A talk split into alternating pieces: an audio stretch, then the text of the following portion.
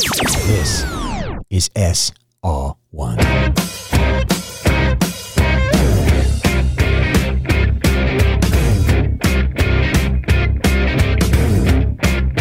All right, everybody, here we go. You are listening to SR1 on News Talk STL. My name is Robb Carter. And you are listening to The Robb Carter Show. Wow, do we have a lot of information for you today. You know, every time I do a show, somebody goes, Robb, you didn't finish one of your thoughts. And I try to explain that to people. There is information overload out there. There are so many narratives that I have to touch upon, but I try to keep people focused on the things that matter. But they get their information from some talk show host on Fox News or some talk show host on CNN or The View with Joy Behar and that group of hens.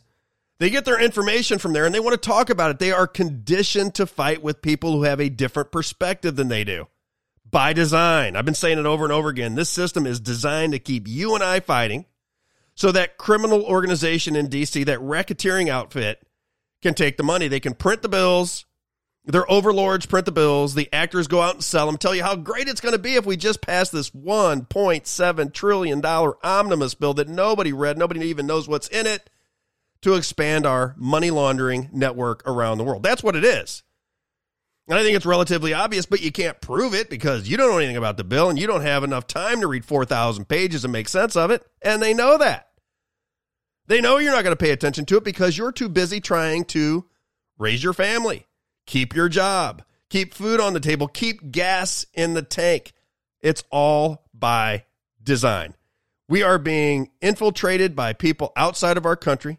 They have bribed the puppets within our country. And here we are we're in danger of losing our freedom in this generation or the next, and very few people have any understanding of what's going on. Stick with the Robb Carter Show, and I'm going to explain it to you over and over and over again until you can explain it to your friends and family. The biggest story in America right now, if we had a press, would be the story of Jacqueline Breger in Arizona. And I'm going to get to this story in detail later on in the show. But she went before the Senate Elections and House Municipal Oversight and Elections Committee in Arizona and tells one of the most fantastic stories you've ever heard. Uh, she is somebody with a master's degree in marketing. She's got a little bit of an education background. She teamed up with a law firm and they went into an investigative uh, forensic uh, overlook of what was going on in Arizona through Mesa and through Maricopa County.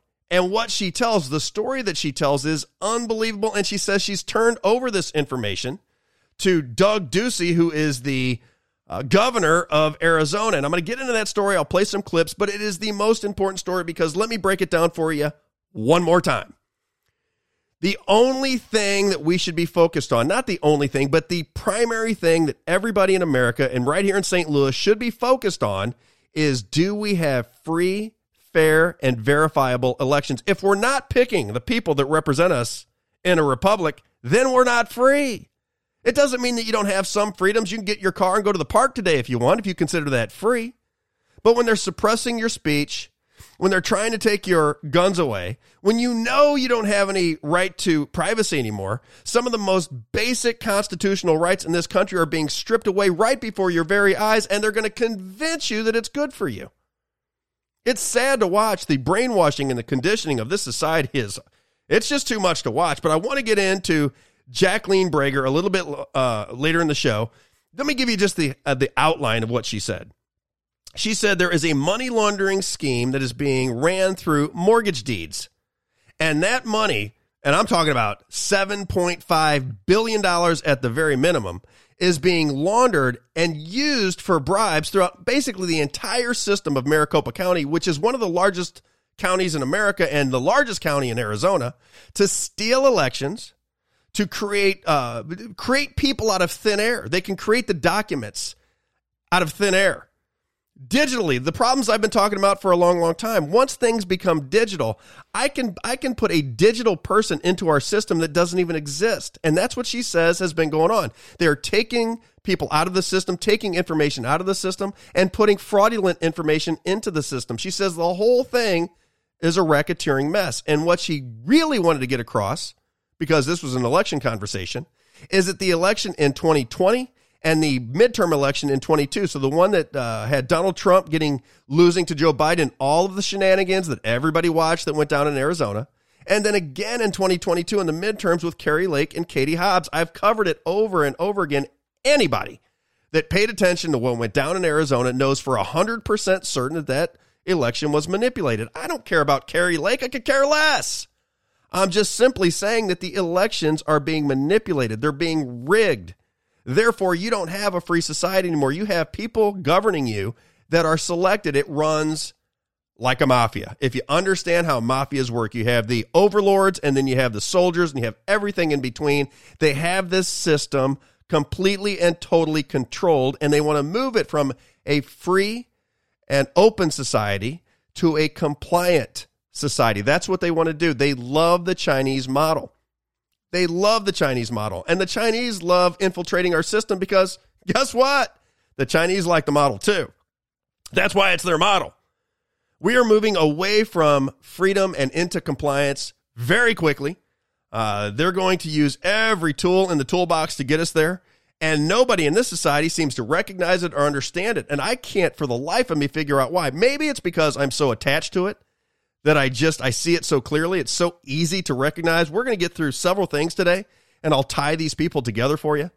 I was talking to my wife earlier and she said, "You know, it's it's you know, it took me a long time to get the gist of what you're saying and, and you know, the more I look at it, the more obvious it is." But how do you get that much information into the heads of people that really aren't, uh, they got too much to do? They've got to feed their families, they got to keep a job, uh, they're busy. And I say it's very difficult because if you look at it this way, how can you explain to somebody what a beach is one grain of sand at a time? Very difficult to do. That is why I try not to get, I try not to steer off into too many directions. I try to keep people focused. If we don't have legitimate elections, we don't have a free republic. If we, let me say it again, listen to me.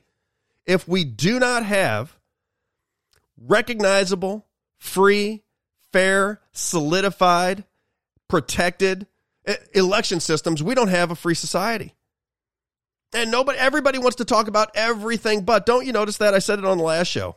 Must have struck a chord because a lot of feedback on it. Uh, if you get into Congress and the Senate and you're talking about rigged elections, which the Democrats and the Republicans both have done, what happens when they stop talking about it? And why would they stop talking about it? Why do the Democrats blame the Republicans when they lose an election? And then the Republicans blame the Democrats and they bring up witnesses. I played all the clips on here before where people are talking about how the elections can be hacked, the voting machines can be hacked. Uh, you see how it works. Everybody kind of understands how it goes down. They know the Dominion systems and the Smartmatic systems and now the Runbeck systems in Arizona. They recognize what's going on there. But as soon as they get into power, the media flips the switch and we're on to a different topic. Why do you think that is? It's because it's a uniparty.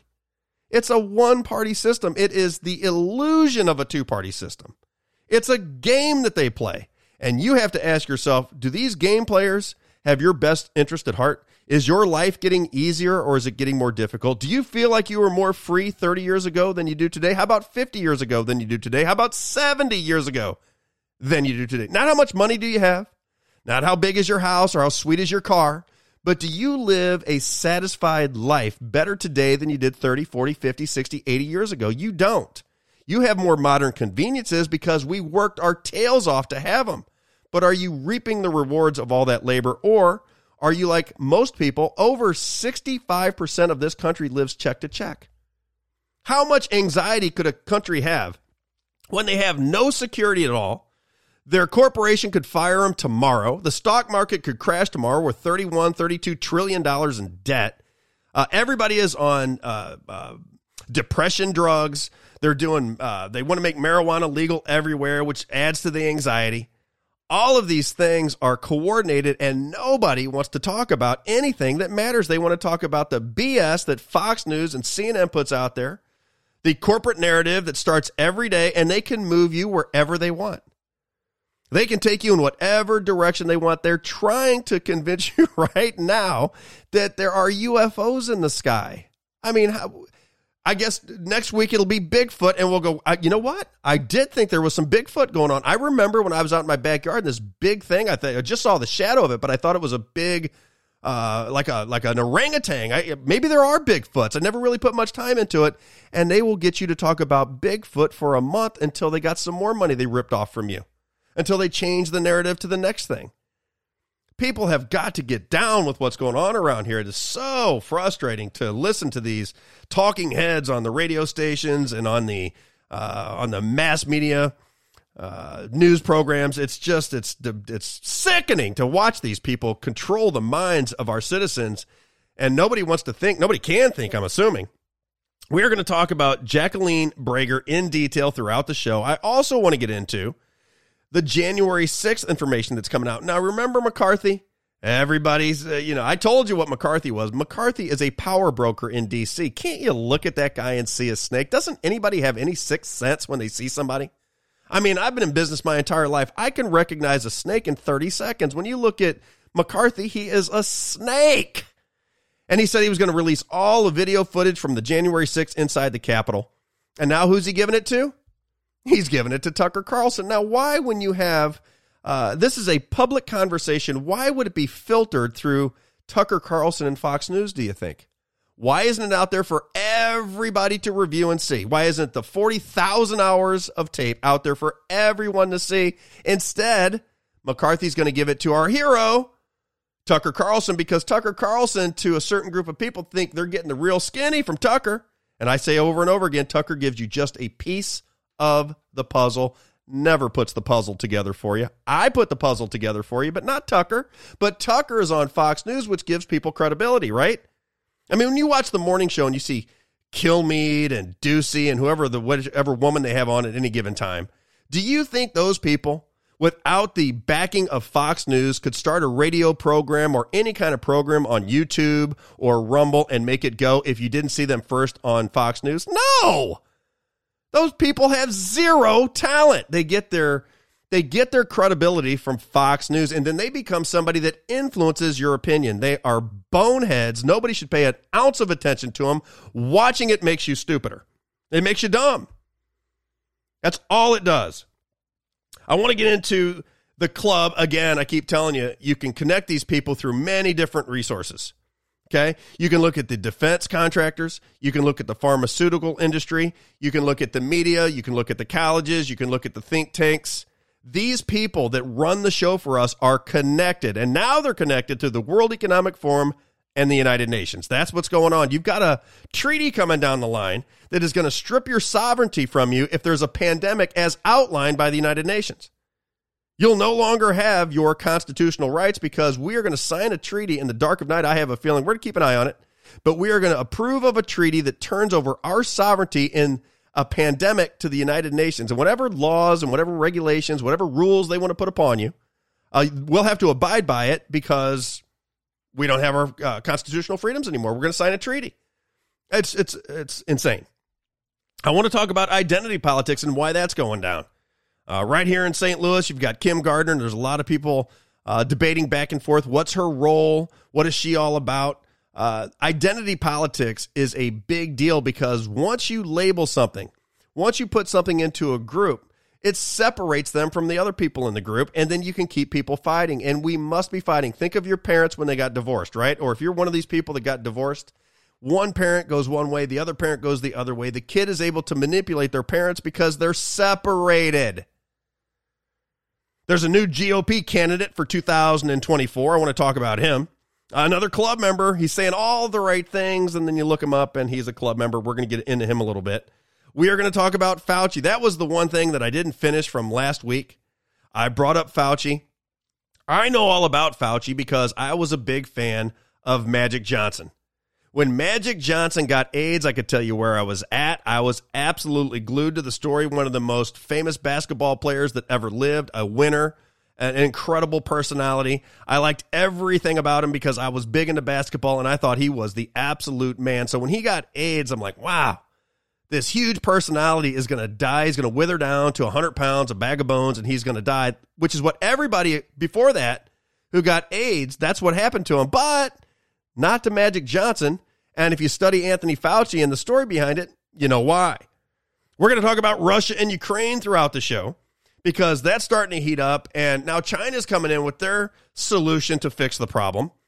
And if I'm right, now this is just a hunch. I don't know this to be true. And believe me, these people could take us to war because they don't care if our kids die. Like if you think think Vladimir Putin's the bad guy, don't you think they could take out Vladimir Putin? If you think that Joe Biden is the bad guy, don't you think that they could take out Joe Biden? No, they're going to take out your kids. You're going to send your kids over to some foreign land to fight for these oligarchs, and they'll call it off whenever they want. Always think with common sense. If the United States uh, wants to stick their finger in the eye of a nuclear power, does that make any sense to you? And does it make any sense to you that we'd want to stick our finger in the eye of China, who we do billions, if not trillions, of dollars of commerce with? China. So, does it make any sense? Do you really believe that the United States wants to start war through Ukraine against Russia? And do you believe that we want to start bad mouthing China saying they're sending spy balloons over our skies? Think about it. I've got a ton of information for you. Stick with this show. We'll be right back.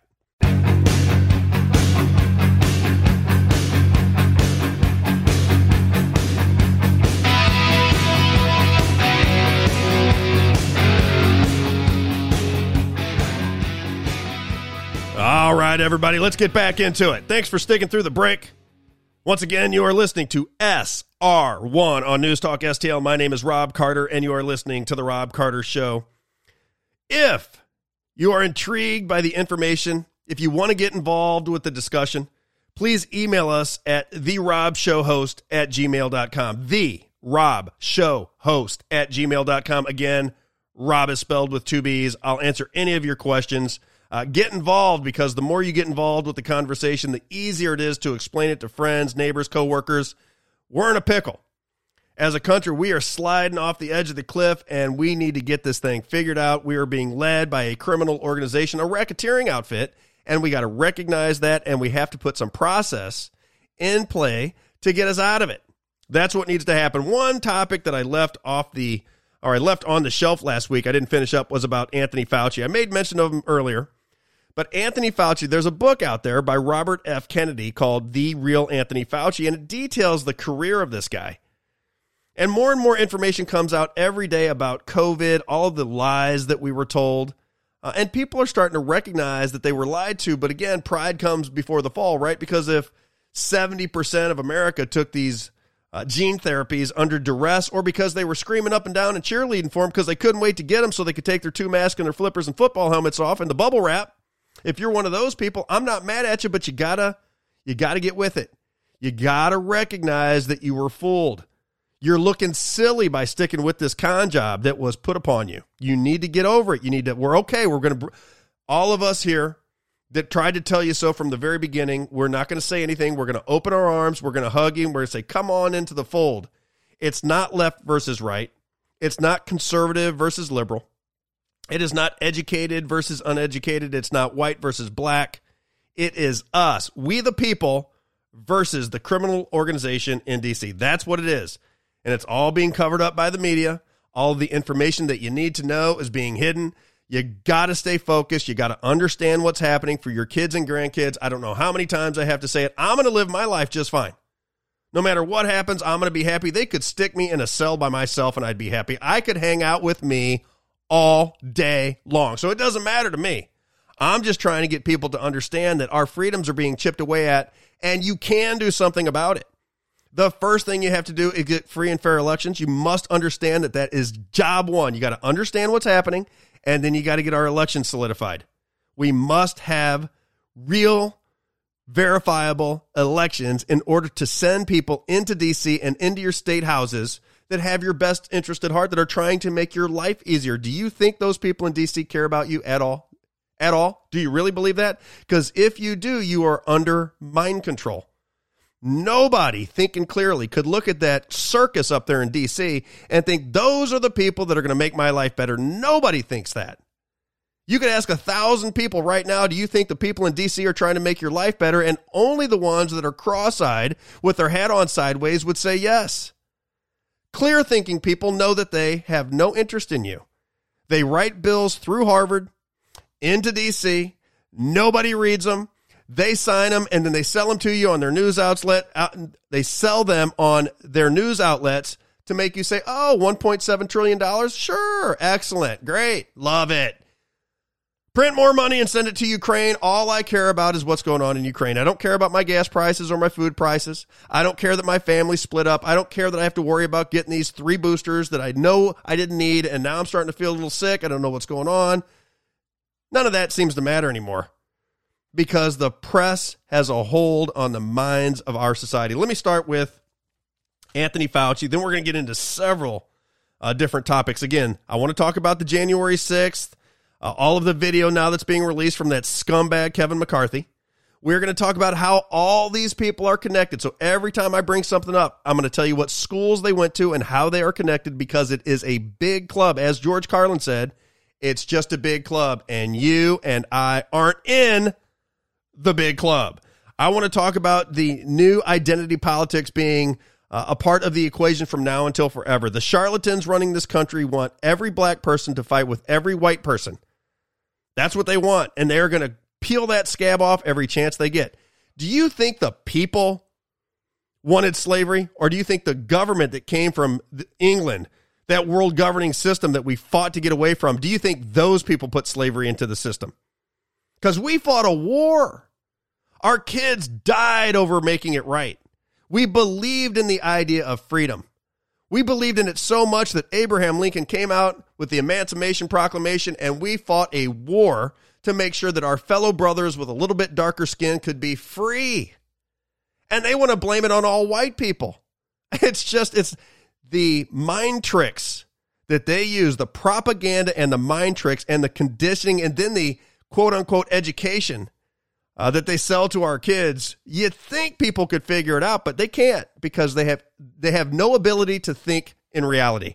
They only have the ability to think what they've been taught by charlatans. That's it. That's why the federal government took over education so they could centralize the thing and sell you nonsense.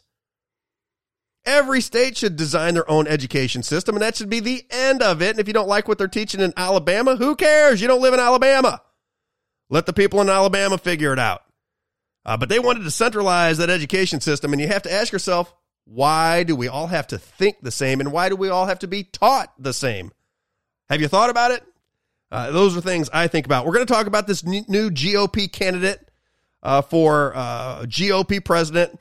I'm not even going to say his name yet because I want to bring that up in just a little bit. Another club member saying all the right things. Russia and Ukraine, I want to talk about.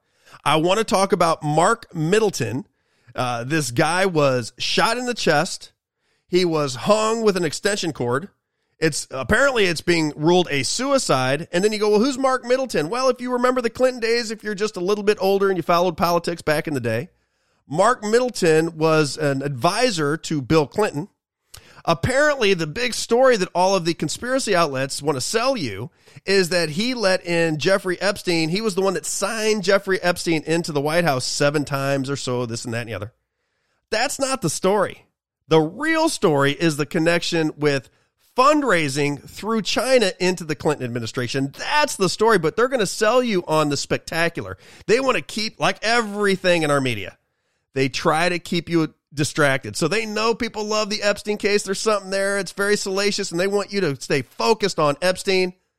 But the real story is if you go back in time and you find out about Mark Middleton, this guy that was shot in the chest, hung with an extension cord, it's being ruled a suicide. If you really look into that story, which we're going to do on this show and maybe the next, depending on how much time we have. But when you look into it, he was instrumental in securing fundraising from Chinese operatives into the Clinton White House in the 90s. That's the story. But apparently, the only thing that matters is that he has some relation to Jeffrey Epstein. Let me start off with Fauci again. I there's so many topics that I try to tie together that it, it does get to be difficult, I must admit.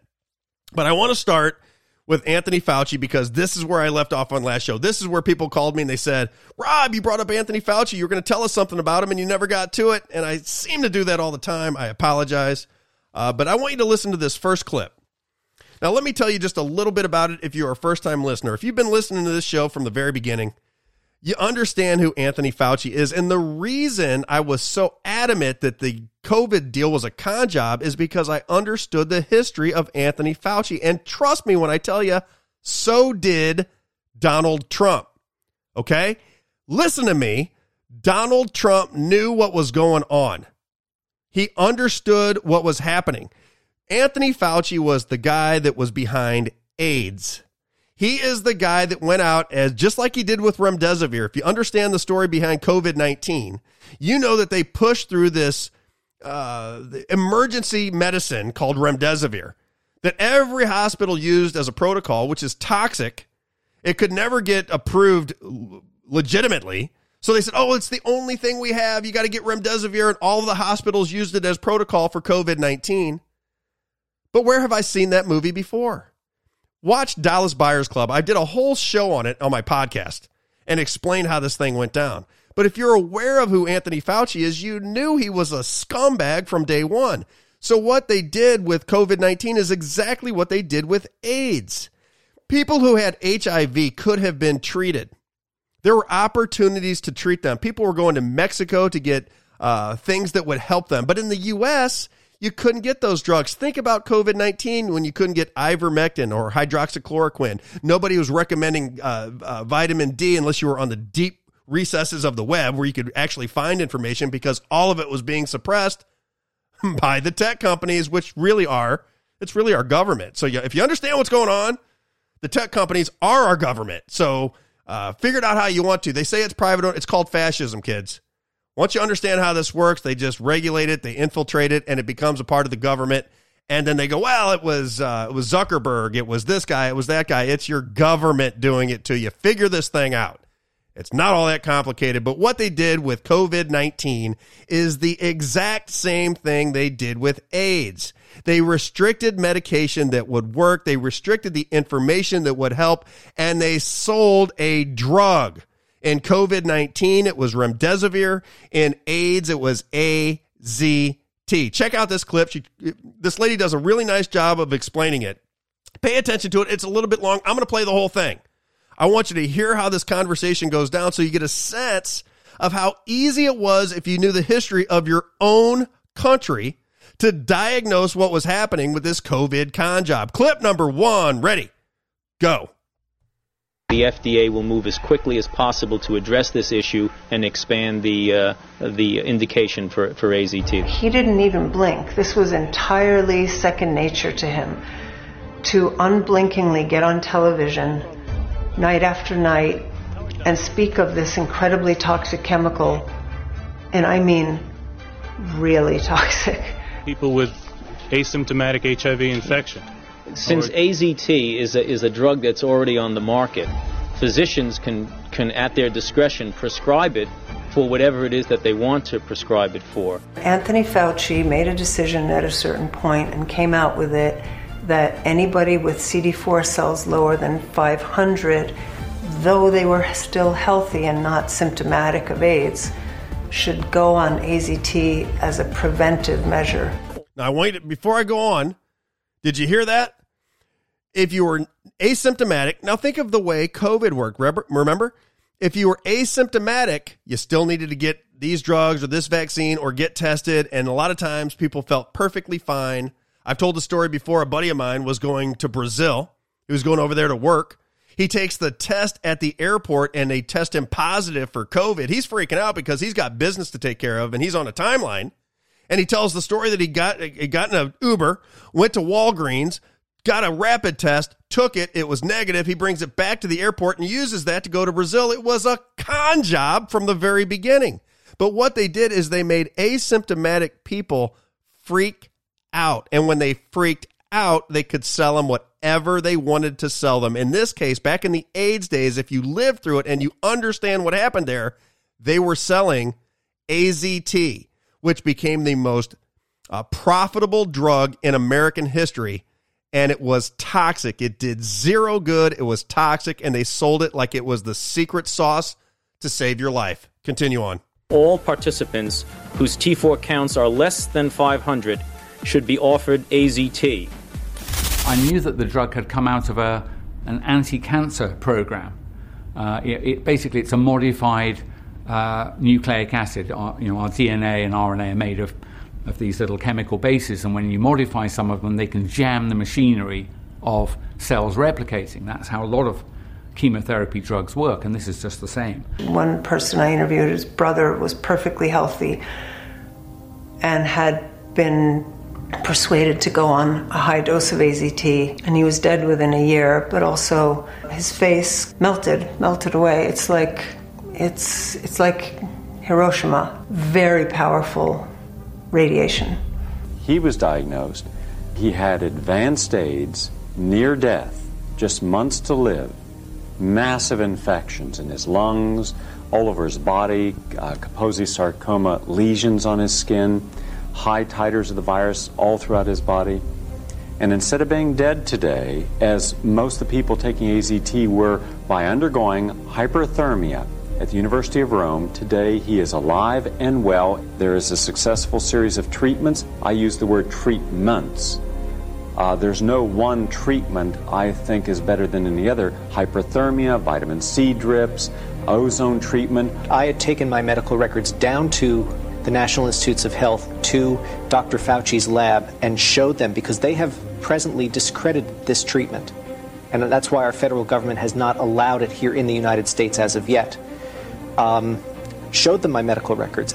And what I did is I blanked out a set that had my name on it, showed them and said, Well, what do you think of this? Their response is, Well, this person obviously got better. What did they do? Fauciism is a, an absolute contempt for natural, non toxic therapies, a contempt for the whole dialectic and discussion about what is an immune system, what is health, how do you detoxify, what does it mean when you're when you're getting sick from a, a chronic illness. Dr. Anthony Fauci, everybody, stick with us. We'll get into segment three, and then we got the second hour. We're going to get into detail on a lot of these topics. Stick with us. We'll be right back. The Robb Carter Show. SR1 Sundays. Oh, yeah.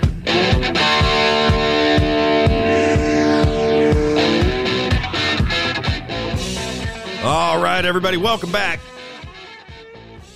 Thanks for sticking with us. Once again, you're listening to SR1 on News Talk STL. My name is Robb Carter, and you are listening to The Robb Carter Show.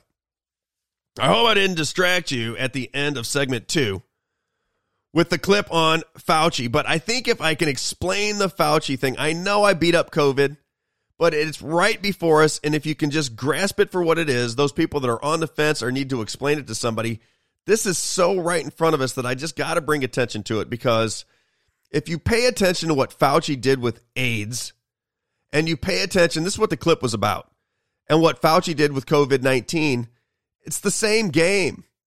I mean, these people look at us as just uh, schleps that they can do anything to. They can sell us anything. They can lead us in whatever direction they want to lead us in. And they do it. What they did with AIDS is they sold fear very heavy back in the 80s. Uh, gay people were really freaking out. But if you were having any unprotected protected sex in the 80s, the insinuation that was you could get HIV and die. HIV led to AIDS, and that was the end of it. It's really well depicted in the movie Dallas Buyers Club. If you see the movie Dallas Buyers Club with what I'm about to tell you and you understand it for what it is, I love people love the movie. They just didn't understand exactly what was happening because they didn't really pay attention to the what was going on and apply it. The federal government was trying to sell AZT. Well, and the federal government is the pharmaceutical industry. They're one and the same. But they were trying to sell AZT. Fauci got out there and put a big push on for selling AZT as a preventative from AIDS, meaning if you got HIV, now you could take AZT, and everybody wanted it because the fear was so heavy that the message that everybody was getting is, is if you got AIDS, you were going to die. And your only chance to live was this miracle drug called AZT. Well, AZT was a toxic drug. I think people that lived back in those days will tell you that it didn't do much good, but it did a lot of harm. People were getting HIV, started taking this AZT, and it was a bad outcome. It's the same thing that's going on here with COVID 19. The idea with COVID 19 was to sell gene therapies and remdesivir. Fauci was the front man for both. Really, the front man for remdesivir. If you remember how he sold it, he said if you took remdesivir, it would reduce your hospital st- stay by like 38%. Now, in, in hindsight, how ridiculous is that? It's insane that anybody has to even contemplate it now in retrospect, but what it shows you is what a salesman and a con man they are. They sold you that it was just a really important thing to get remdesivir to reduce your hospital stay by 30, I think it was 38%. And then it became protocol in the hospitals. And just like AIDS, the medicines that were working, you couldn't get. The story behind Dallas Buyers Club and AIDS, the lead character, uh, goes down into Mexico to get therapeutics that were working, that was making people feel better. There were treatments out there for the problem, but the United States government and the pharmaceutical industry combined together to make sure that you couldn't get any of that. The feds came in, raided this guy who was trying to sell these concoctions because people started to recognize these therapeutics were working. But that wasn't the game. That wasn't the AIDS game. The AIDS game was AZT, and Tony Fauci was the front man. The same exact story went down with COVID 19. They, they sold you remdesivir and they sold you gene therapies. Fauci was the lead guy. He's the one that sparked the fear. The government runs the, or the media, or the government, however you want to look at them, because again, it's one and the same. They put up the death scoreboard, scare everybody to death, run all these propaganda campaigns uh, that the hospitals are full. At the same time, nurses are doing TikTok videos by the thousands, and they're all over Twitter. But nobody could put it all together. It was a propaganda campaign. They use the media to sell you a movie, and they make all the money in the movie and in reality. And it's something that people have to pay attention to. I read this book. It's called Rise of the Fourth Reich Confronting COVID Fascism with uh, a New Nuremberg Trial so that this never happens again, written by Steve Deace and Daniel Horowitz. Um, I didn't read the book necessarily because I can't read more than a chapter anymore and my eyes get tired and I can't stick with it. So I listened to books on Audible. So I was talking to Frankie the other day and I said, Frankie, uh, I could have written this book. It's I listened to it for 11 hours one day and one the part of the next morning, and it is a uh, it's it's a it's a rundown of what went down with COVID 19 the movie. You got to remember they did a script for it at Event 201's at Johns Hopkins in November. It was called Event 201, and they wrote the movie script that you and I lived out in real life. This was an orchestrated event and the, it's just so sad that people don't call them out for it. The people that did this need to be accountable for it. Um, they answer to us. If they don't, then what, what is it all about anymore?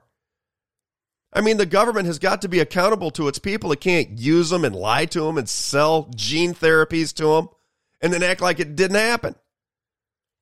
That's why this Arizona thing is so important because the only way to get your system back is to work it through the democratic process. And that means you've got to change out your leadership. This is going to take 100 years to fix. We're in a hole. But if we're going to save freedom, we've got to change out our government. We have to be able to verify our elections. We have to talk to each other and communicate in reality.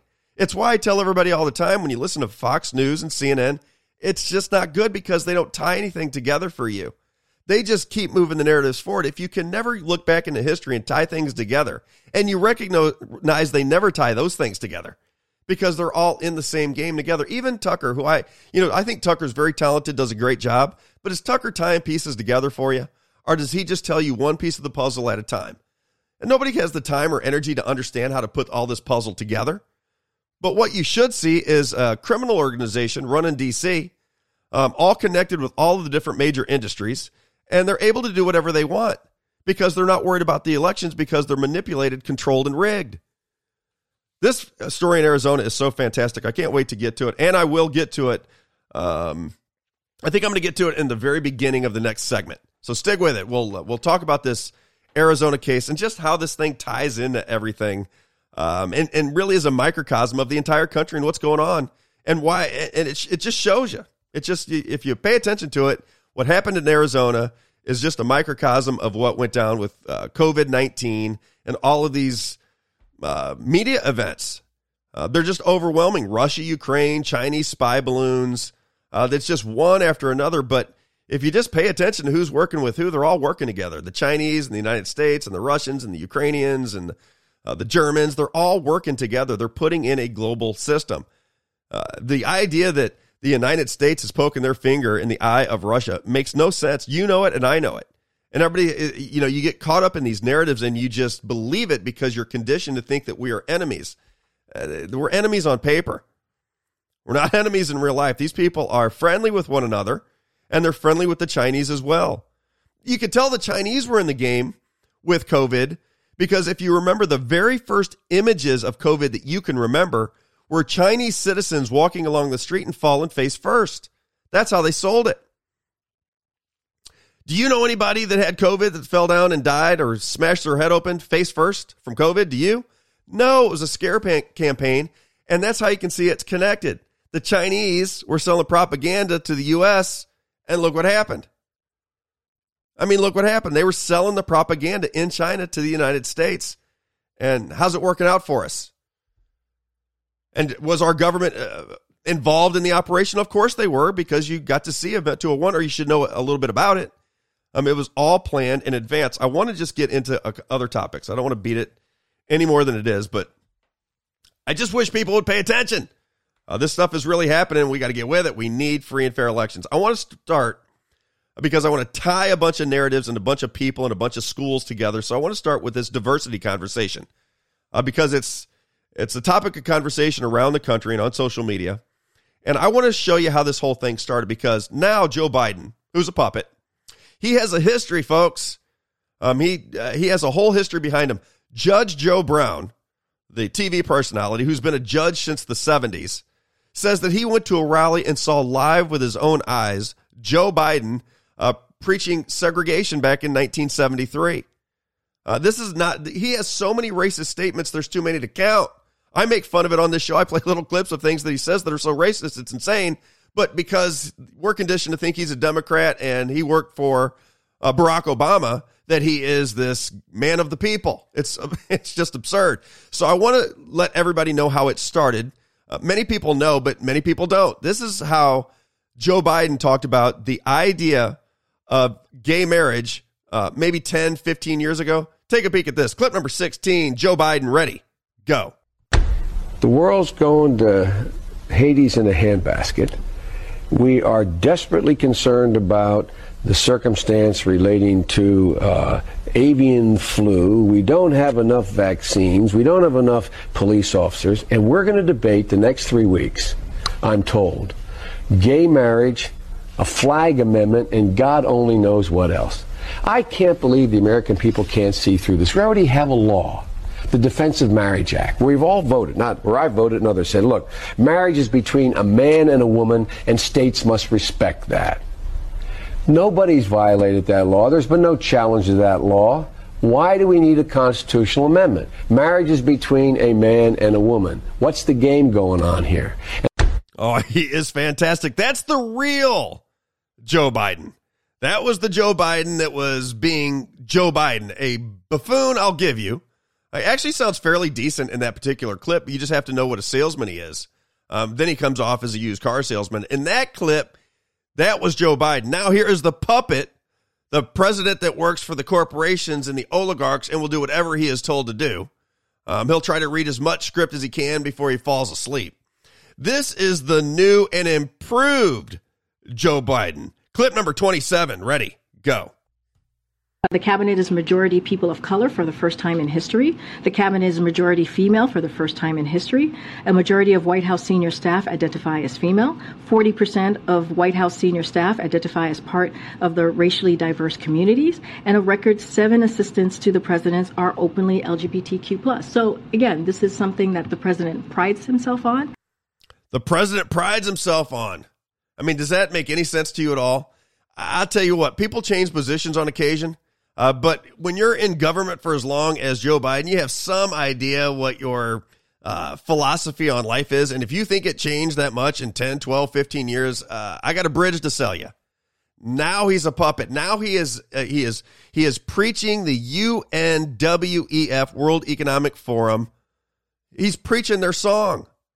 They're setting the agenda. The agenda for Joe Biden is the same as the World Economic Forum. It's the same as what's going on in China. It's the same what's going on everywhere in the Western world. It's just this is going to be a new form of authoritarianism. That's all. And America is the last stop.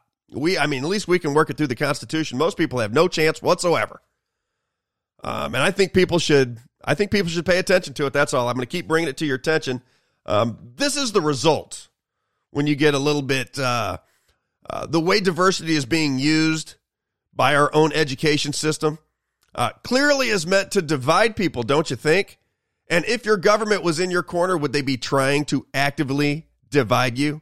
Uh, clip number 37. Ready, go. Um, but you must admit how uncomfortable it will be to be characterized just by your skin color on the first day of school and be thought that you were wrong just because of your skin color. So I'll never forget the look one of my friends gave me from across the room as we were sitting there listening to this blatant bias being expressed in the so called equity statement by the leader of our school. To be clear, I don't need you to tell me that I matter, but hearing the condolences given to other races and leaving just one race out, it inevitably you'll start to feel like you've done something wrong. And in our principal's attempt to unify us, he instead created unwarranted boundaries and barriers between his students, pitting us against each other based on characteristics that we can't control. In another separate instance, I was told that writing All Lives Matter on the whiteboard was political and could be seen as offensive. When I questioned the teacher after class, she told me that she didn't have an answer and she just had to erase it, and it was quickly erased. There are political signs all over RHS, specific about specific races that matter, specific sexual orientations that matter, and specific perspectives that matter. But when I questioned the RHS administration about how these signs were political, they told me that they were supporting human rights. So when I questioned why the equity statement couldn't represent all students, they told me that to even ask that question was outlandish and offensive. They're going to make the absurd your reality. Now we are no longer judged by who we are and our character. Our schools are teaching our kids that people should have preference based on their skin color. It's just a new form of racism. But it is clearly meant to divide the American people. And it will divide the American people unless we stop it. How can we allow this to go on in our schools? It's just crazy. When we get back from break, I want to talk about this new guy in the Republican Party who's going to run for president, uh, Vivek Ramaswamy, I think is the way we pronounce his name. He's showing up all over Twitter. He's running for president. But I'm going to tie a bunch of things together. So just stick with the second hour. Arizona is the big conversation. We'll talk about Russia, Ukraine. We're going to talk about a lot of things, but I want to show you how they are all tied together. Stick around for hour number two. We'll be right back. The Robb Carter Show.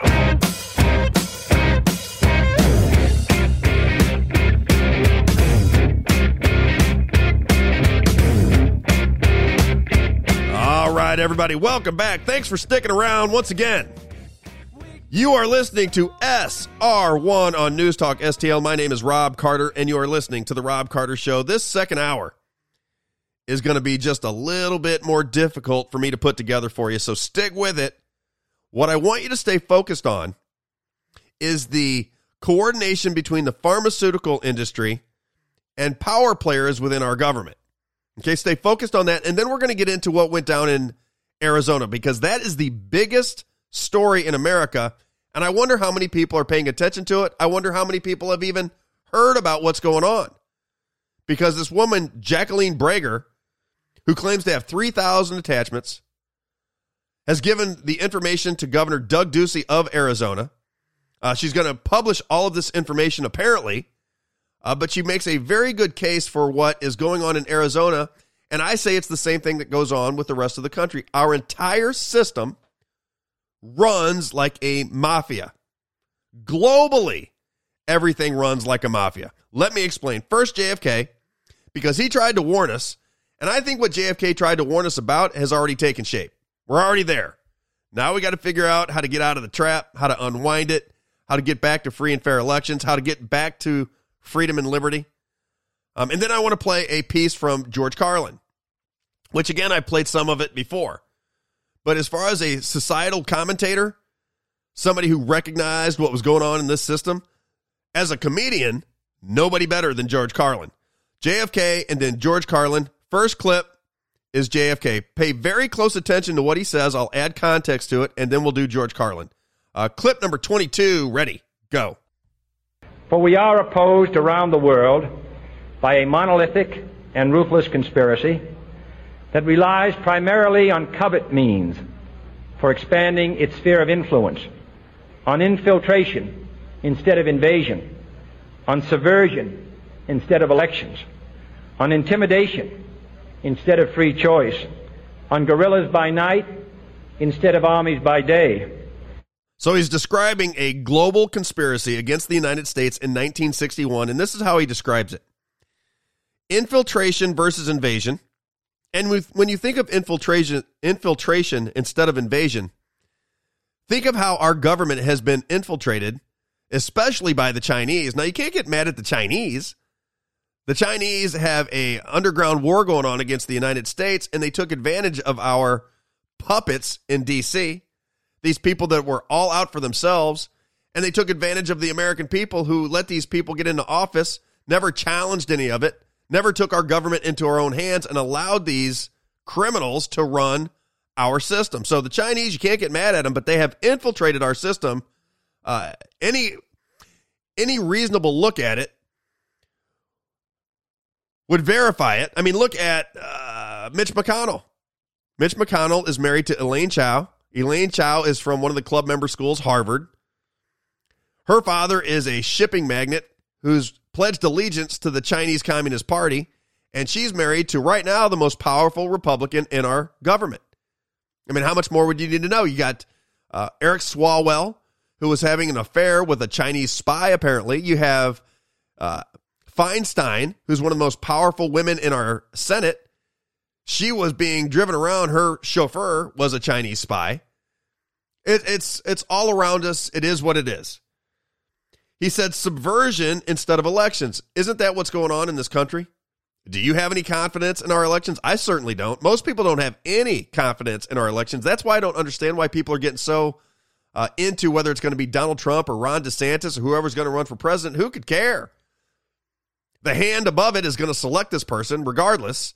So why do we get caught up in it until we make sure that our system, our election system is fair, verifiable, protected. We need a fair and free election with a protected election system, a verifiable election system. That's why this Arizona story is so important. He said intimidation instead of free choice. Look what happened with COVID 19. People were coerced, People were intimidated. They had to take these shots or they couldn't work. They couldn't travel. Society was going to ostracize them. Look at the pressure campaign that was put on around COVID at every level. All the politicians, all of your late night talk show hosts, all of your major networks, everybody was pushing COVID 19 because, as you understand, the media and the pharmaceutical companies are one and the same. The media and the government are one and the same. The government and the tech companies are one and the same. And once you start to recognize how they're all connected, you start to realize it's just one big club of people. And where are they taking this thing? Because it certainly looks like they're taking us out of freedom and into compliance. The other thing he said, JFK, was guerrillas by night instead of armies by day. Think about the southern border, wide open. And what's coming across the southern border? Fentanyl. Fentanyl that they blame on China, but they simply cannot fix our southern border. Look at all the food processing plant fires, the train derailments. We had a military plane go down in Alabama. Guerrillas by night instead of armies by day. Who is coming across the southern border? The media wants you to believe that it's just poor people from around the world looking for a better opportunity, and I'm sure that's part of it. But we don't know who's crossing that border. They're coming across by the millions. Is it possible that it is guerrillas by night that are coming here to do our system harm, to destroy our system one piece at a time. Is that possible? When you look at our government you see who these people are, I think it might be possible. I think they want to break it down and I think they want to get us into a world governing system. Like I said, controlled by the World Economic Forum with policy from the United Nations. I think that's exactly what's happening. Now, let me get into George Carlin. Pay attention to what he has to say because, again, as a a political observer, very few people were as astute as George Carlin. Check this out. George Carlin, clip number 27. Ready? Go. They own everything. They own all the important land. They own and control the corporations. They've long since bought and paid for the Senate, the Congress, the state houses, the city halls. They got the judges in their back pockets. And they own all the big media companies, so they control just about all of the news and information you get to hear. They got you by the balls. Exactly right. They own everything. When he says they, what my show is trying to get across to people, I'm trying to explain to you who they is. Once you understand who they is and how this system works in totality, then we can start to make some movement to fix it.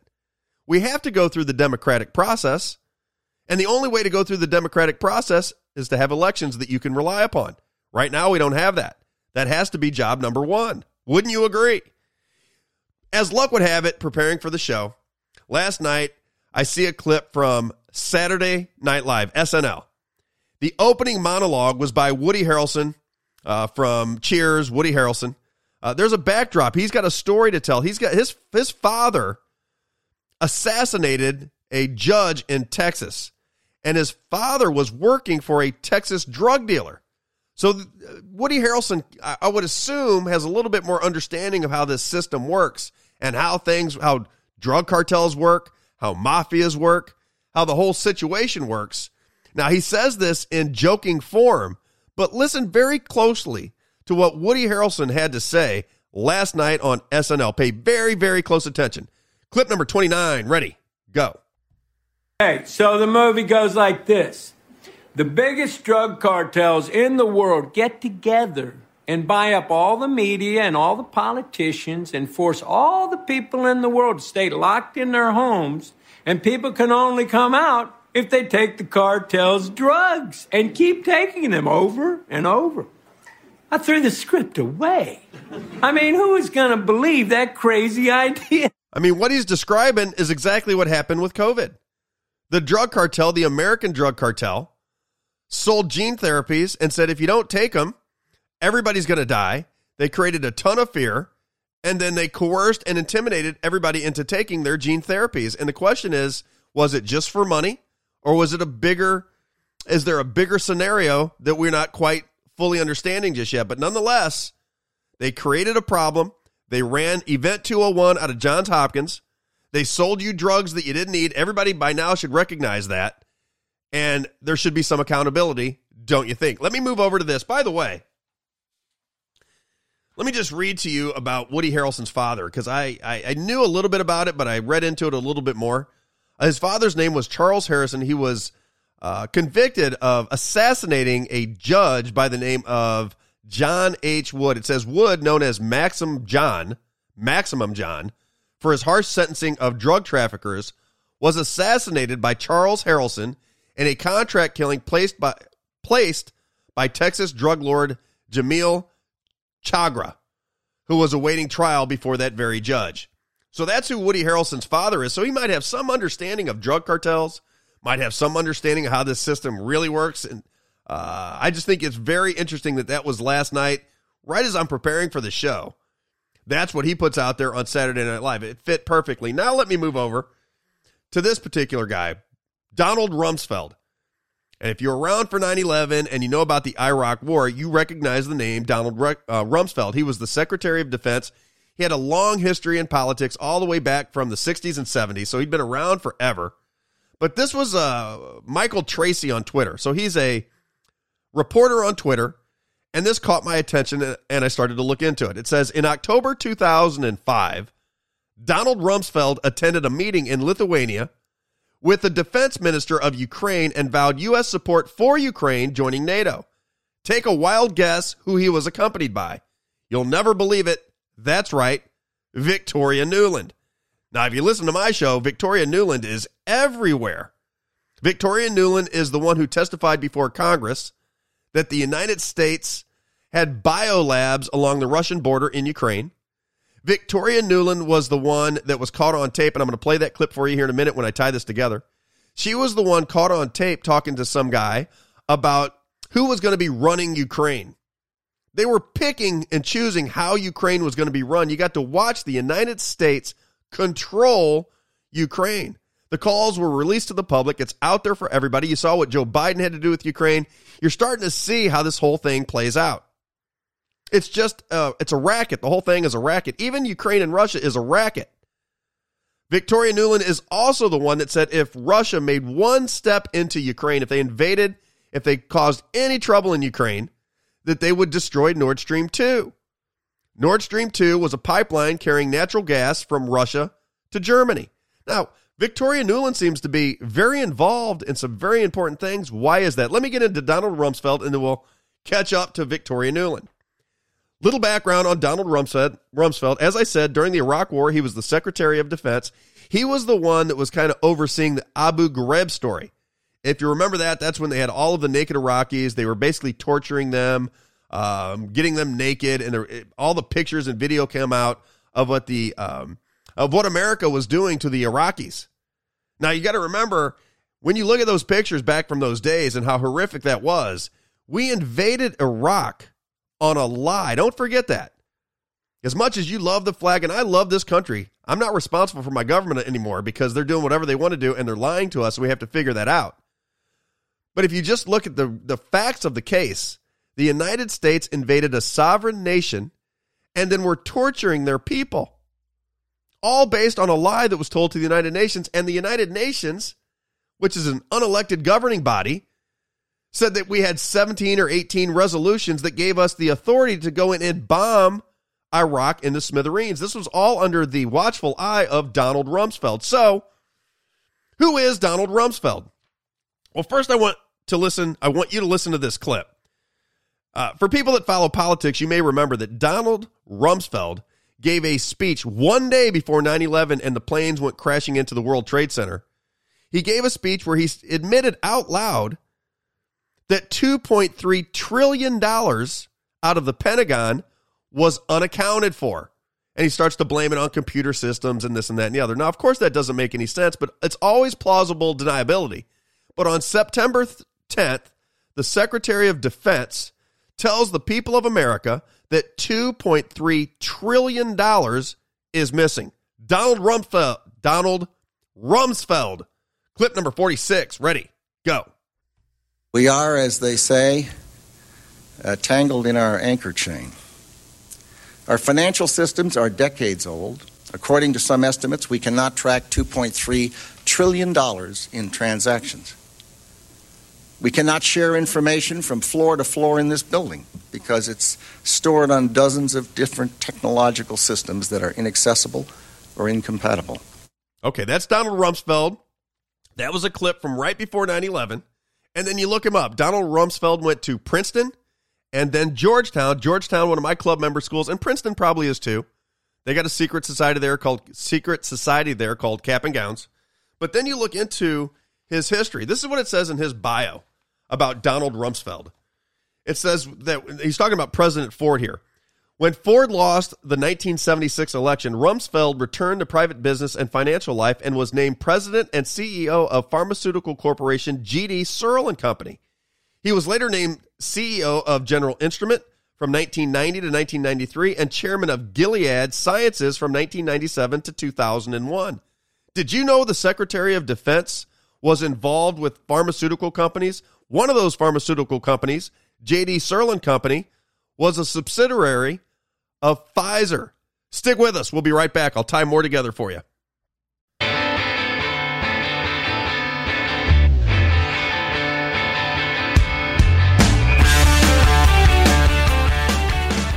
All right, everybody, welcome back. Once again, you're listening to SR1 on News Talk STL. My name is Robb Carter, and you're listening to The Robb Carter Show. At the end of the last segment, we were outlining the background on Donald Rumsfeld the former Secretary of Defense. I bet you didn't know that he was a CEO of a pharmaceutical company. Did you know that? I certainly didn't know. One that was attached to Pfizer. So now let's just look at the everything starting to take shape. You got Ramaswamy, who's running for president, who owned a pharmaceutical company. You got Donald Rumsfeld, who was the Secretary of Defense, who used to run a pharmaceutical company. So let's just look at the pharmaceutical people involved in COVID 19. The first guy is Stéphane Bancel. He is from France. He went to the Harvard Business School, went to Harvard Business School, so he's a club member. That's Moderna. The other one was Pfizer. And Pfizer was run by CEO Albert Bourla, who's a veterinarian. And everybody's like, how did he get into power? As I'm reading through his bio, I recognize something interesting. It says in April 2019, at the Prix Galien Greece Awards ceremony, he was presented with the award for Preeminent Greek Leader of the global pharmaceutical industry by Jeffrey R. Pyatt, United States ambassador to Greece. Now, when you look up Jeffrey R. Pyatt, he is a club member from Yale. And I thought, where do I recognize that name for? So I kept digging and digging and digging. Here is a conversation between the aforementioned Victoria Nuland, who's attached to Donald Rumsfeld. Victoria Nuland is having a conversation with Pyatt, a guy by the name of Jeffrey Pyatt. I'm going to play this clip for you in a minute, talking about Ukraine and who's going to run Ukraine. The same Victoria Nuland who said there are biological laboratories along the border of Ukraine and Russia being controlled by the American government. Well, as it turns out, Pyatt was the one that was on this conversation with Nuland talking about who was going to run Ukraine. This is, you know, uh, five, six, seven, eight years ago, however long ago it was. But she's talking with this guy who was the ambassador to Greece. He was also apparently the ambassador to Ukraine. So Victoria Nuland is in bed with this guy named Jeffrey Pyatt, who was the ambassador to Greece and the ambassador to Ukraine. Pyatt was the mentor for the guy who is the CEO of Pfizer, Albert Bourla. It's amazing the ties that these people have with one another. Now, check out the conversation that she has, uh, Victoria Nuland, with Jeffrey Pyatt, club member from Yale. Clip number 86. Ready? Go. What do you think? Uh, I think we're in play. Um, the the uh, Klitschko piece is obviously the complicated electron here, um, especially the announcement of him as deputy prime minister. And, and you've seen some of my notes on the troubles in the marriage right now, so we're trying to get a read really fast on where he is on this stuff. But I think your argument to him, which you'll need to make, I think that's the next phone call we want to set up, is exactly the one you made to to Yats, and I, I'm glad you sort of put him on the spot on where he fits in this scenario, and I'm very glad he said what he said in response. Good. So uh, I don't think Klitsch should go into the government. I don't think it's necessary. I don't think it's a good idea. Yeah, I mean, I, I guess you think what in terms of him not going into the government, just let him sort of stay out and do his political homework and stuff. I'm just thinking in terms of sort of the process moving ahead, we want to keep the moderate Democrats together. The problem is going to be Tyahnybok and his guys. And, you know, I'm sure that's part of what Yanukovych is calculating on all of this. Um, I'm kind of. I, I just I think Yats is the guy who's got the economic experience, the governing experience. He's he's the guy. You know what he needs is Klitsch and Tyahnybok on the outside. He needs to be talking to them four times a week. You know, I I, I just think Klitsch going in, he's going to be at that level working for Yatsenyuk. It's just not going to work. That is a conversation between Victoria Nuland, who's all over the place all of a sudden, with the ambassador to Ukraine a guy by the name of Jeffrey Pyatt. Jeffrey Pyatt was the mentor to Albert Bourla, who runs Pfizer. Victoria Nuland is the one that admitted in Congress that the United States had biolabs on the border of Russia and Ukraine. Victoria Nuland was with Donald Rumsfeld, who owned a uh, ran a pharmaceutical company, was the Secretary of Defense, and he accompanied her to uh, basically tell the Ukrainians that they were going to make them a part of NATO or endorse the idea of Ukraine becoming a part of NATO. It's amazing how these things tie together. Now let me move over. And by the way, before I even move over, uh, Victoria Nuland, her husband is a guy by the name of Robert Kagan. He's another player. He's from Yale and from Harvard, and he is born in Greece, which is funny because that's where Pyatt was the original uh, ambassador. He was the original ambassador to Greece before he was the ambassador to Ukraine. I know it's convoluted, but it's amazing if you had an org chart out like I do in front of me, how these people are connected. It's the pharmaceutical industry, the it's the ambassadors, it's the pharmaceutical industry, it's the defense contractors, it's the politicians, it's the media, it's the schools. They are all connected to one another throughout generations, apparently. Now, let me show you how this ties into what's going on in Arizona. Let me just start it with this.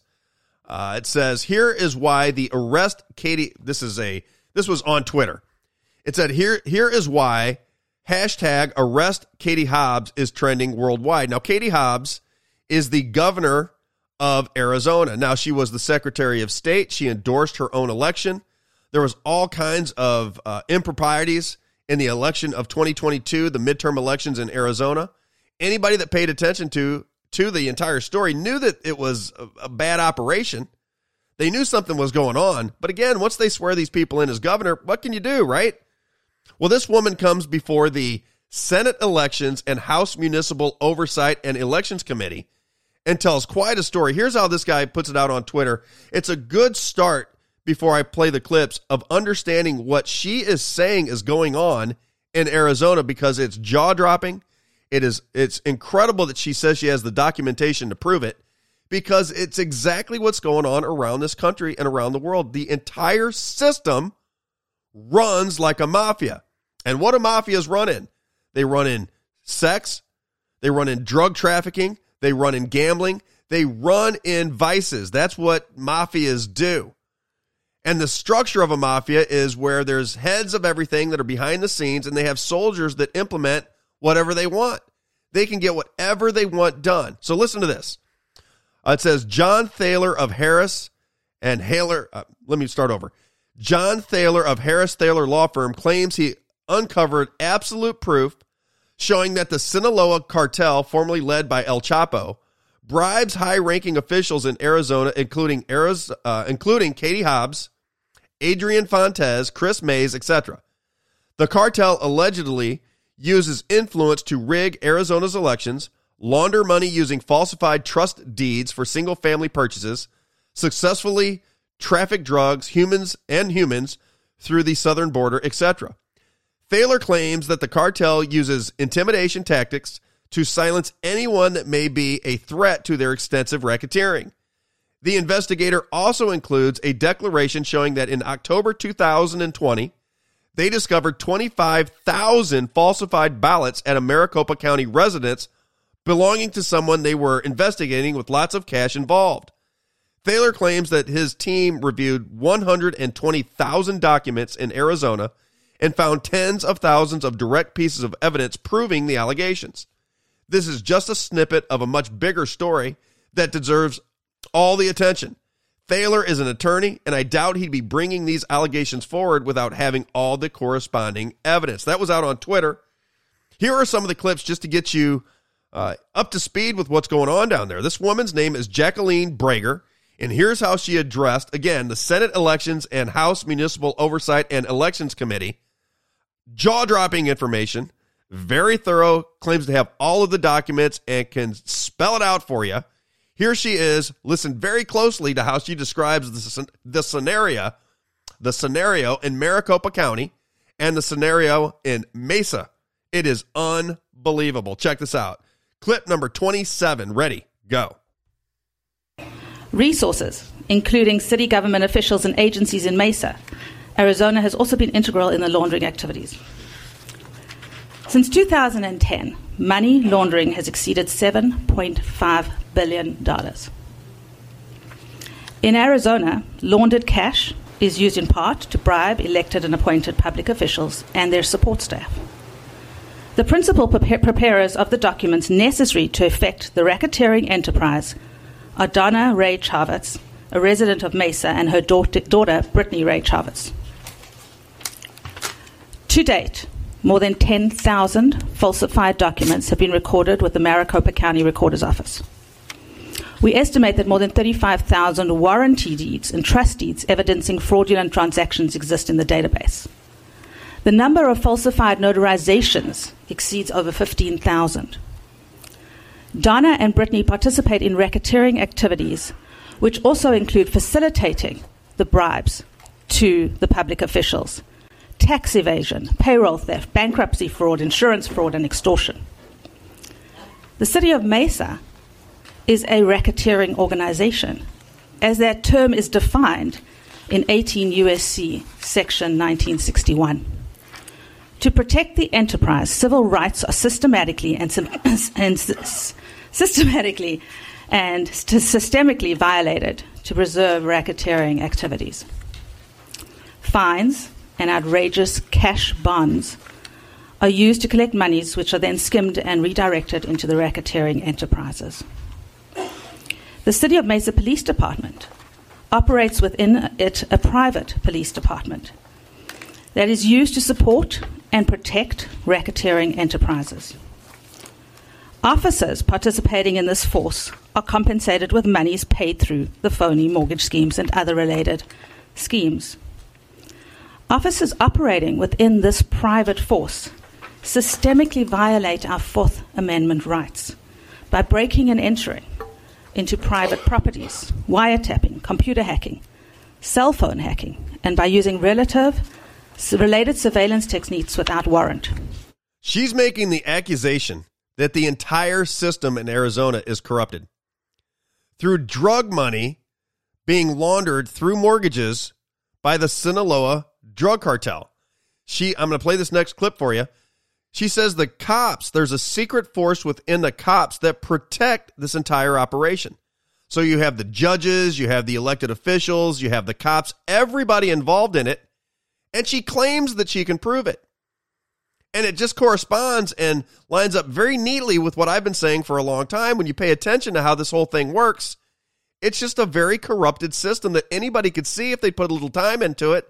The question is, where are they taking it? Uh, this is clip number 72. Listen very closely to what this lady has to say because it is absolutely astonishing that this is going on. And when she finishes, I won't play the clip, but the people on the board are like, wow, you are very, uh, you're very courageous to bring this information to light because she's basically going against everybody in Arizona that has any power and the Sinaloa drug cartel. Be very odd for her to put herself out there in that form if she didn't have some documentation to back it up. Clip number 72, ready, go. Since 2004, elections within Pima County and Maricopa County have been manipulated through the infiltration of the county databases, resulting from bribes paid to executives at election service providers, including, but not limited to, principals at Runbeck Election Services. In addition to impacting local elections, bribes and infiltration were used to affect the outcome of the races during the November 3rd, 2020 election, including the outcome of the race for Maricopa County Recorder and the outcome of the November 8th, 2022 election, race for Governor, Secretary of State, and Attorney General. Public officials who have received bribes include multi state office holders, State House and State Senate, local office holders, county supervisors, judges in the Maricopa Supreme Court, judges of some city courts, including two presiding judges, judges' assistants, prosecutors within certain cities within Maricopa County, prosecutors for Maricopa County, peripheral legal specialists, including attorneys, approved mental health care providers, as in court appointed advisors and related specialists. In the Superior Court of Maricopa County and Pinal County and Pima County, at least 25% of the active judges have accepted bribes in exchange for protecting the racketeering activities. Wow. 25% of the judges are on the take. And I'd assume it's more than that. I really would. But that's how you keep getting these cases in front of these judges that go nowhere. But when you watch the cases, you're like, what do you mean they're not going anywhere? You can't see this evidence before you? I reported on on this situation on the show uh, when Kari Lake had her attorneys in front of this judge, and I'm like, how can you say that this was a fair election when the ballot the guy says the, the testimony was they changed the ballot size so it wouldn't read properly in the voting machines. Now, Runbeck is the they make the voting machines similar to Dominion and Smartmatic. Uh, these people that make the voting machines, if you know how to hack them, you can change the outcome and then make the ballots uh, connect up to the vote totals that the machines that have been hacked print out for you. So the machines give you the number, and then you use fraudulent ballots to fix it all up, and you have everybody in the government protecting you from getting in any trouble. And then ultimately, they are protected by the media. Stick around. We have one more segment. I want to talk about Mark Middleton. Uh, we'll finish up with this story in uh, Arizona. And then I have a couple other clips that I think you'll find interesting. Stick around. We'll be right back.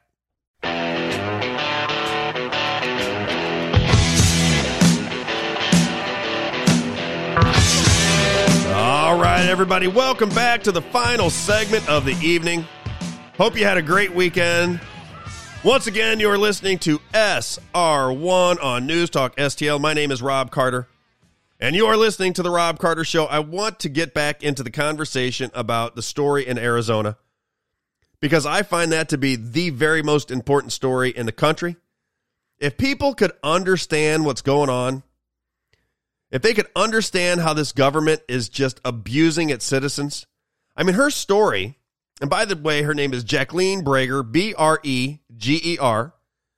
She testified in front of the Senate Elections and House Municipal Oversight and Elections Committee and tells a story of how, and she stumbled upon it, tells the story of how the Sinaloa drug cartel from Mexico is laundering money through phony mortgage schemes and using that money to buy off elected officials, judges. They even have a private security force within the police department that harasses and surveils anybody getting in their way. Anybody who gets wise to it, they put an end to it. They have a private police force within the police force to protect the system. And of course, the media makes no mention of it. Why? How many people could possibly be involved in this scheme? She mentions Katie Hobbs. Katie Hobbs now is the governor of Arizona. We have talked about her over and over again. Very extensive uh, conversation about Katie Hobbs because she is the one, if you remember, that said the debate about debates is over. I made fun of her the entire time. She would not debate Kari Lake. And remember, I don't care anything about Kari Lake. I don't know anything about Kari Lake. She seems perfectly fine. But the idea that you are trying to run for governor and will not debate your opponent should raise your eyebrows just a little bit. Katie Hobbs was the Secretary of State. She solidified her own election despite all of the shenanigans around her election, with the ballot sizes being wrong, the uh, the voting machines wouldn't read it, took it to court. I watched the court hearings, and it is incredible to me that anybody who watched that would say, "Okay, well that's just fine. Nothing really happened there."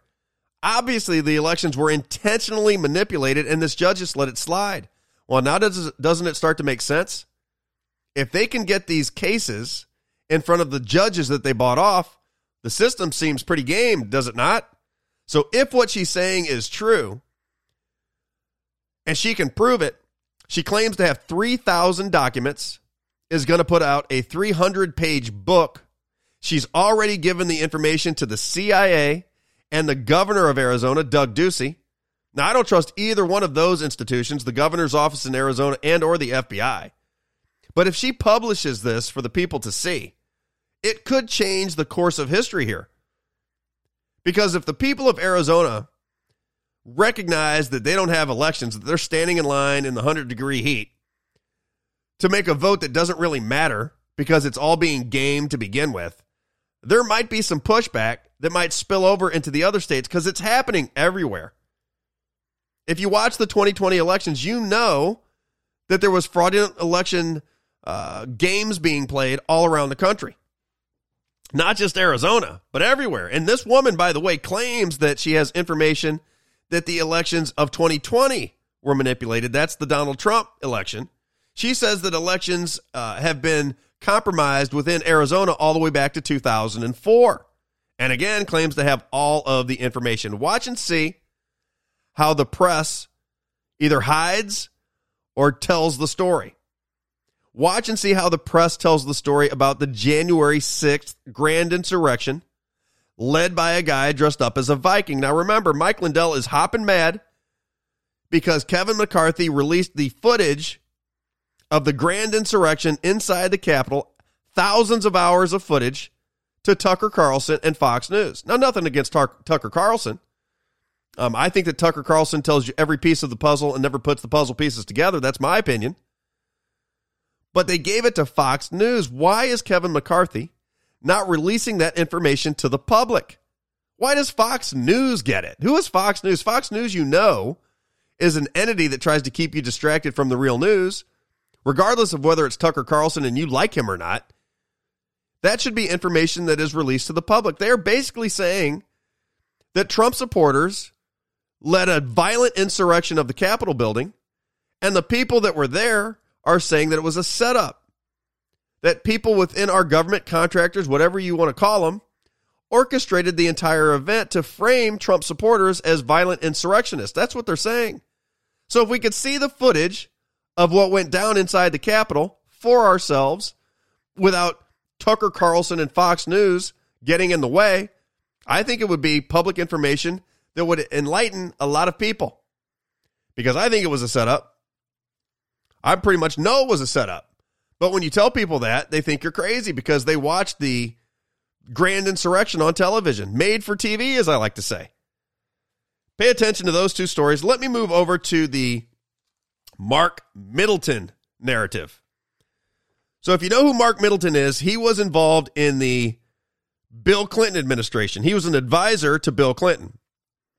Apparently, he committed suicide in May of 2022. He was found with a gunshot wound to the chest, hanging from an extension cord. Now, the news is reporting that the state of Arizona has ruled this a suicide. No weapon was found near him. Gunshot wound to the chest, hanging from an extension cord, but it's a suicide. Now, I don't know if any of that information is true because you can't trust anything from the press. But here's how the New York Post reported it. It says The mysterious death of an aide to President Bill Clinton with ties to Jeffrey Epstein has been officially ruled a suicide, despite there being no sign of a weapon near the body. They want to make the tie with Jeffrey Epstein, Bill Clinton, and Mark Middleton, the guy that supposedly committed suicide. The Jeffrey Epstein piece, again, is the magic trick. When you see the magic trick starting to happen, you have to understand how the news works. They want to sell you the connection between Jeffrey Epstein, Mark Middleton, and Bill Clinton because Jeffrey Epstein is a salacious story. They know that people get very excited about the Jeffrey Epstein case. But let me give you a little backdrop to this story. Mark Middleton, when I looked him up, I found a.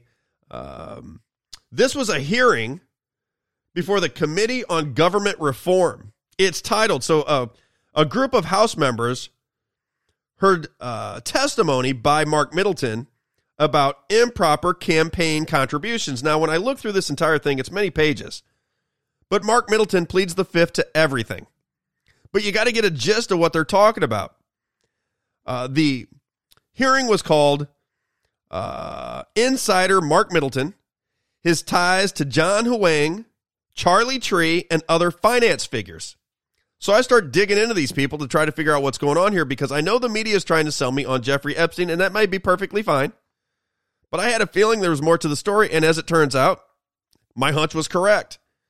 The real story is about China paying off, giving money to the DNC and the Bill Clinton administration. Now, I'm not talking about Chinese Americans, I'm talking about the Chinese.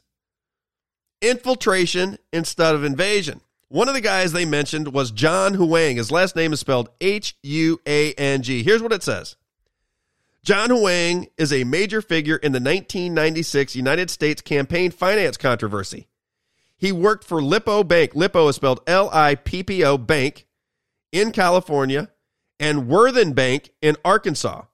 And as Deputy Assistant Secretary for International Economic Affairs in U.S. President Bill Clinton's Commerce Department before he became a chief fundraiser for the Democratic National Committee in 1996. Now, the interesting thing about that is John Huang was born in China. May not mean anything yet, but when you're talking about improper uh, campaign finance stories and Bill Clinton and understanding how China has infiltrated our entire society, maybe we want to pay attention to the Chinese angle here. Another guy mentioned, if you listen to this uh, testimony or read the testimony, Another guy I mentioned was James Riady. Last name spelled R I R I A D Y. Here's what it says about him James Riady uh, is an Indonesian businessman and deputy chairman of the Lippo Group, same bank as before, a major Indonesian conglomerate, one of the most prominent Chinese Indonesian businessmen. He is the son, and then it goes on and on. When you look him up, the picture on Wikipedia is this James Riady sitting in front of the World Economic Forum logo. The World Economic Forum and China are one and the same. The World Economic Forum and America are one and the same. The World Economic Forum and Europe is one and the same. Vladimir Putin was a young global leader fostered by the World Economic Forum. Tulsi Gabbard was as well. Now, I'm not saying that everybody who went to these meetings is complicit. I'm saying it's something you might want to understand something you might want to ask some questions about. The other guy named was Yalin, better known as Charlie Trie, and Trie is spelled T R I E. Here's what it says about him the Little Rock restaurateur, who became a controversial fundraiser for President Clinton, entered into a plea agreement with the Justice Department yesterday, winning leniency in exchange for telling all in an investigation of improper campaign contributions originating in China. That's the story. China money was funding the DNC and funding the Bill Clinton run for president, apparently in 1996, or at least funneling money into his campaign. And there was an investigation into it. No, apparently, nothing came of it that I can see as far as you know, big time media attention. But when you see how intertwined China is now with the United States, isn't it interesting that they're trying to sell you on Jeffrey Epstein? When you really look into the story, uh, Mark Middleton was the guy that was using Chinese money, raising Chinese money for Bill Clinton and the DNC. Very interesting story. I'll keep an eye on it. Keep an eye on some of these stories and just see what the press does with them because the last thing I want to talk about today, I want to finish the conversation about how the club works. You know, I see these schools tied together. I see these people uh, tied together through the Council on Foreign Relations, through the World Economic Forum, through the United Nations, through the banks, through the pharmaceutical industries, through the media, through the politicians, and primarily through the schools. The schools, you can really tell something's going on there because it's just a handful of schools that everybody is connected to. This is Janet Yellen. She is the Secretary of Treasury. And listen to how she talks about Ukraine. She's saying we're going to give another $10 billion to Ukraine, but she's the Treasury Secretary. She sounds like a politician. Doesn't it seem very odd to you that the Secretary of Treasury is making political statements about Ukraine? Check this out Janet Yellen, clip number 22. Ready, go assistance is making Ukraine's resistance possible by supporting the home front, funding critical public services, and helping keep the government running. In the coming months, we expect to provide around $10 billion in additional economic support for Ukraine. Unbelievable. Now, Janet Yellen, when you look her up again, Yale Harvard, and the London School of Economics. And again, she's sticking her nose into Ukrainian policy and how much money we need to give to Ukraine so they can stay afloat. It's amazing. I found this clip too, I thought very interesting. This is Nancy Pelosi. She is being, uh, the people of San Francisco, I believe, are going to start giving her some trouble. This needs to happen. We need to start holding our officials accountable. We need to let them know who is in charge because these people, especially Nancy Pelosi, they act like royalty. But this is the way it needs to go down. And you need to get it on video and you got to get it up on social media so people start to have some courage to address their leadership group in the United States because they have been ripping us off, starting wars in our name, doing all kinds of things that we don't approve of while getting filthy rich up there in DC. And we just continue to let it go. Here is Nancy Pelosi. She is at a coffee shop drinking Pure Cure coffee. When you look at the coffee mug that she has there, it says purecurecoffee.com. P U R C U R coffee.com. Nancy Pelosi, one of her constituents, giving it to her in San Francisco at a coffee shop. Here's how it goes. Clip number 66. Ready. Go. Let me just get you the Nancy, can you tell us why we have all the $150 billion going to Ukraine? We have homeless on the streets in your own city. Nancy, can I, can I get some stock trading tips on how to get semiconductors in Taiwan? Nancy, Nancy, why do we? Is your son involved with Hunter Biden? Of course, her son is involved with Hunter Biden. You know, all this. This is that clip and this guy that's going out and, and, and, and confronting Hakeem Jeffries. I don't know if you saw that clip. I think his name is Jose Vega. Uh, he goes after Hakeem Jeffries, who is the minority leader in the House of Representatives for the Democrats, another club member. When you see constituents starting to go after their own, meaning Republicans going after Republicans because they're corrupt and Democrats going after Democrats because they're corrupt, you know that we're starting to head in the right direction. So there is a ray of sunshine out there if you want to be hopeful. We have to have free fair, and verifiable elections if we're going to have a country. That's job number one, and that is why the story in Arizona must be the number one story. Pay attention to it. I hope you have a wonderful weekend. Start your Monday morning with Pure Cure Coffee, P U R C U R Coffee.com. We'll see you next week at 6 o'clock, 6 to 8 o'clock every Sunday evening on The Robb Carter Show. Have a great weekend, everybody. Take care. This is SR1.